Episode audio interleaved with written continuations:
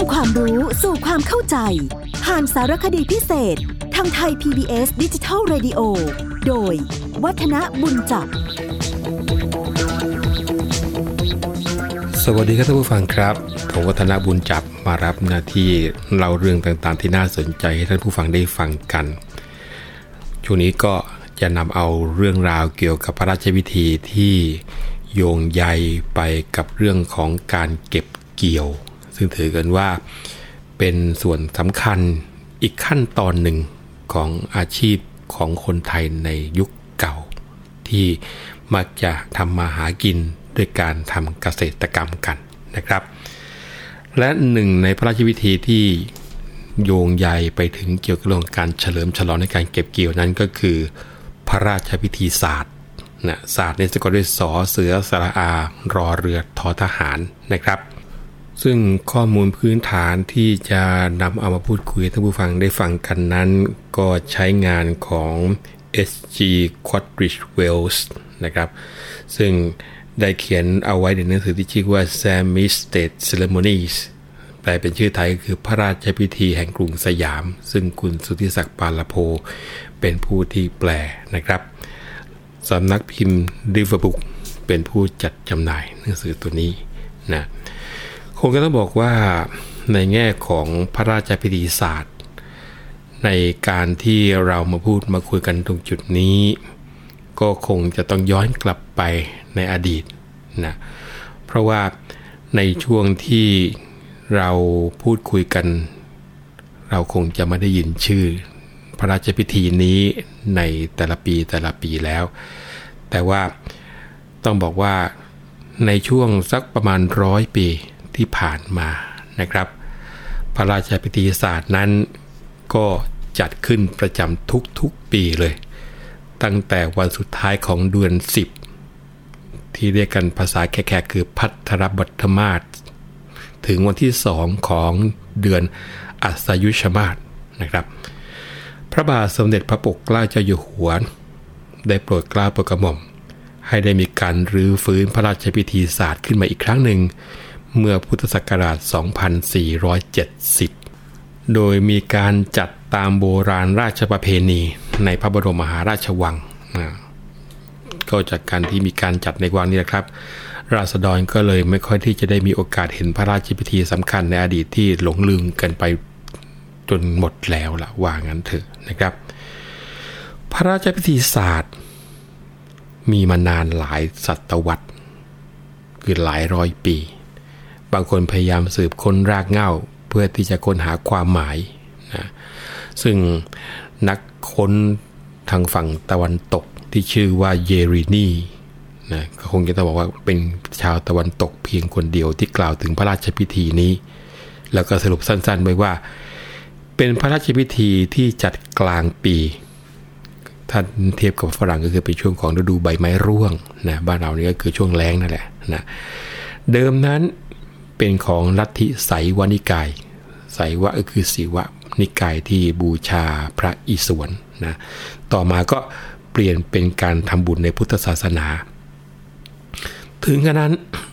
เราก็สอบกลับไปได้ไม่ยาก เพราะว่าพระราชนิพนธ์ในพระบาทสมเด็จพระจุลจอมเกล้าเจ้าอยู่หัว ที่ชื่อว่าพระราชพิธี 12 เดือนนั้น ก็มีการอ้างถึงนางนุพมาศว่า ในสมัยสุโขทัยนะเป็นพิธีของพราหมณ์ มีการจัดเตรียมอาหารถวายเทพเจ้า แล้วก็เลี้ยงผี ต่อมาพราหมณ์ก็ถูกลดบทบาทลงดังนั้นอาหารที่ปรุงอย่างวิเศษก็ถูกนำไปถวายพระสงฆ์แทนที่จะไปถวายเทวดาเหมือนเดิมนะครับ แต่ถ้าว่าคนก็ยังไม่ลืมผียังไม่ลืมเทวดา เพียงแต่ว่าไม่ได้ยึดติด หรือว่าคิดทำอะไรเป็นพิเศษ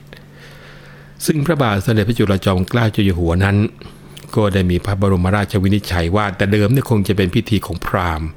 ซึ่งมาจากพิธีศาสตร์ของศาสนาพราหมณ์ฮินดูนั่นแหละ ทั้งฝั่งเขมรก็มีการทำบุญในช่วงเดือนที่เป็นช่วงศาสตร์เหมือนกัน แล้วก็เกี่ยวพันกับวิญญาณบรรพบุรุษมากกว่าพระราชพิธีในบ้านเรา ซึ่งนักค้นคว้าทางตะวันตกที่ชื่อว่าเลอแคลอธิบายบอกว่าเป็นพิธีสำหรับคนตาย ซึ่งในเวลส์เองบอกว่าตัวจุดนี้แม้แต่พระบาทสมเด็จพระจุลจอมเกล้าเจ้าอยู่หัวอาจจะได้ความคิดของเขมรนี้เข้ามาก็เลยอ้างแบบเดียวกัน ซึ่งตัวของในเวลส์เองบอกว่าไม่ค่อยจะเห็นด้วยกับความคิดนี้ เพราะว่ามีข้อมูลสนับสนุนว่า พระราชพิธีนี้เนี่ยไม่ใช่สำหรับคนตายหรือผี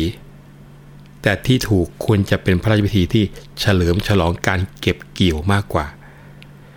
ในบ้านเราเนี่ยท่านผู้ฟัง ไม่มีหลักฐานชัดเจนที่จะระบุว่าเป็นพระราชพิธีสำหรับวิญญาณบรรพบุรุษเลยนะครับ ซึ่งตรงจุดนี้เนี่ยนายเยเดนีซึ่งเป็นนักค้นอีกคนหนึ่งก็ตั้งข้อสังเกตเอาไว้ว่า จุดกำเนิดของพระราชพิธีที่ชื่อว่าศาสตร์เนี่ยน่าจะมาจากพิธีศาสตร์ของแขกนั่นแหละ คือเป็นการถวายสิ่งของเทพเจ้า แล้วก็ปิตรี ตามปกติแล้ว หากไม่จำเป็นคนจะไม่นึกถึงผีมากนัก นอกจากจะขอให้ช่วยสำเร็จรุร่วมไปได้ดี ช่วยปกป้องรักษาปีใหม่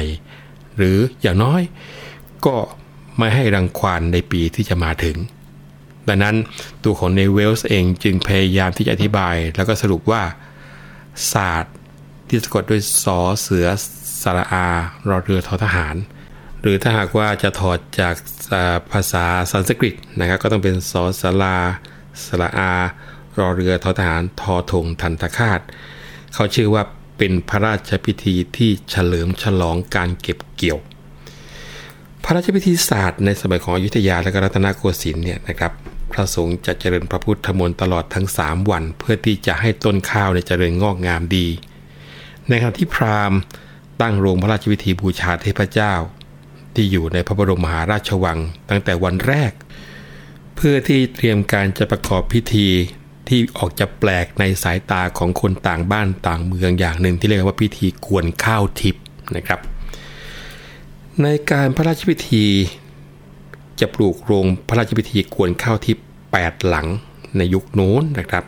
หลังคาของโรงนั้นก็จะดาดด้วยผ้าขาว ห้อยม่านขาวทุกด้าน ล้อมรั้วราชวัตรปักฉัด ปักธงกระดาษขาว ตรงนี้เป็นนัยว่าเพื่อที่จะป้องกันผีร้าย ส่วนผสมเครื่องควรข้าวทิพย์นี่ก็คงจะมีการจัดเตรียมเอาไว้ในที่ที่เขาจัดเอาไว้อย่างเหมาะสม แล้วก็บรรจุใส่โถที่วงสายสินโดยรอบ แล้วก็ยกเข้ามาในโรงพระราชพิธี จากนั้นก็เทลงกระทะใบใหญ่ทั้ง 8 ใบนะกระทะนั้นก็กว้างประมาณสักเมตรหนึ่งลึกประมาณสักเศษสามส่วนสี่เมตร ส่วนผสมที่ใช้ในการกวนข้าวทิพย์นะ ก็มีถั่วดำถั่วขาว ถั่วแม่ตาย ถั่วราชมาศในอย่างละสามถัง แล้วก็มีถั่วเหลืองสามถังสิบทนาน ถั่วทอง ถั่วเขียวอย่างละสี่ถัง ถั่วลิสงหกถัง เมล็ดงาห้าถัง ลูกเดือยสามถังสิบทนาน สาคูวิราช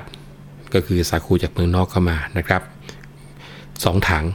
แล้วก็มีสาคูลาน 1 ถังเมล็ดแตงโม 3 ถัง ข้าวโพด 3,000 ดอก ข้าวฟ่าง 2,000 รวง ข้าวเม่า 5 ถัง เผือกมันเทศอย่างละ 300 หัว กระจับสด แห้วไทยอย่างละ 3 ถัง ข้าวสารหอม 2 ถัง ผลไม้แดง 10 ทนาน ผลบัว ผลมะกล่ำใหญ่อย่างละ 3 ถัง น้ำนมโคสิบทนาน เนยสี่ทนาน น้ำผึ้งน้ำอ้อย อันนี้อย่างละสิบทนานมะพร้าวแก่ 550 ผลมะพร้าวอ่อน 500 ผลชะเอมเทศ หนัก 4 ช่างน้ำตาลกรวด หนัก 25 ช่างน้ำตาลทราย หนัก 50 ช่างน้ำตาลหม้อ 300 หม้อข้าวตอก ขนมปังจืด ตัวนี้ใส่ไม่มีกำหนดนะครับ แล้วก็จะมีผลไม้สดที่หาได้ก็คือ ทับทิม น้อยนา เงาะ ลังสาดละมุด พลับสด สาลี่ แห้วจีน กล้วยหอม กล้วยไข่ ส้มต่างๆ ก็คือแต่ส้มเขียวหวาน ส้มมะแป้น ส้มซ่า ส้มเกลี้ยง ส้มตรังกันู แล้วก็มีผลไม้แห้ง พวกลิ้นจี่ลำไยพุทราริ้ว พลับแห้ง อินทผลัม ใส่พวกผลไม้แช่อิ่มเนี่ยผลคิด ผลสะท้าน แล้วก็มีผลไม้กวนก็คือทุเรียนกวน สับปะรดกวน แล้วก็ข้าวอ่อนที่เป็นน้ำนมชะเอมสดรวมทั้งอ้อยแดง วันนี้รู้แค่ส่วนผสมของการที่ควรข้าวทิปก่อน เวลาหมด ครั้งหน้าเรามาคุยกันต่อ วันนี้ผมวัฒนอุ่นจับคอลาไปก่อนนะครับ สวัสดีครับ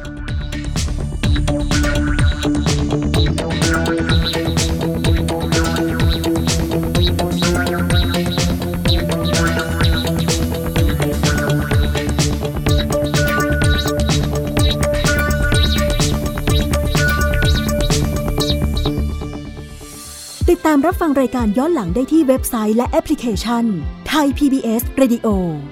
ไทย PBS ดิจิทัล Radio วิทยุข่าวสารสาระ เพื่อสาธารณะและสังคม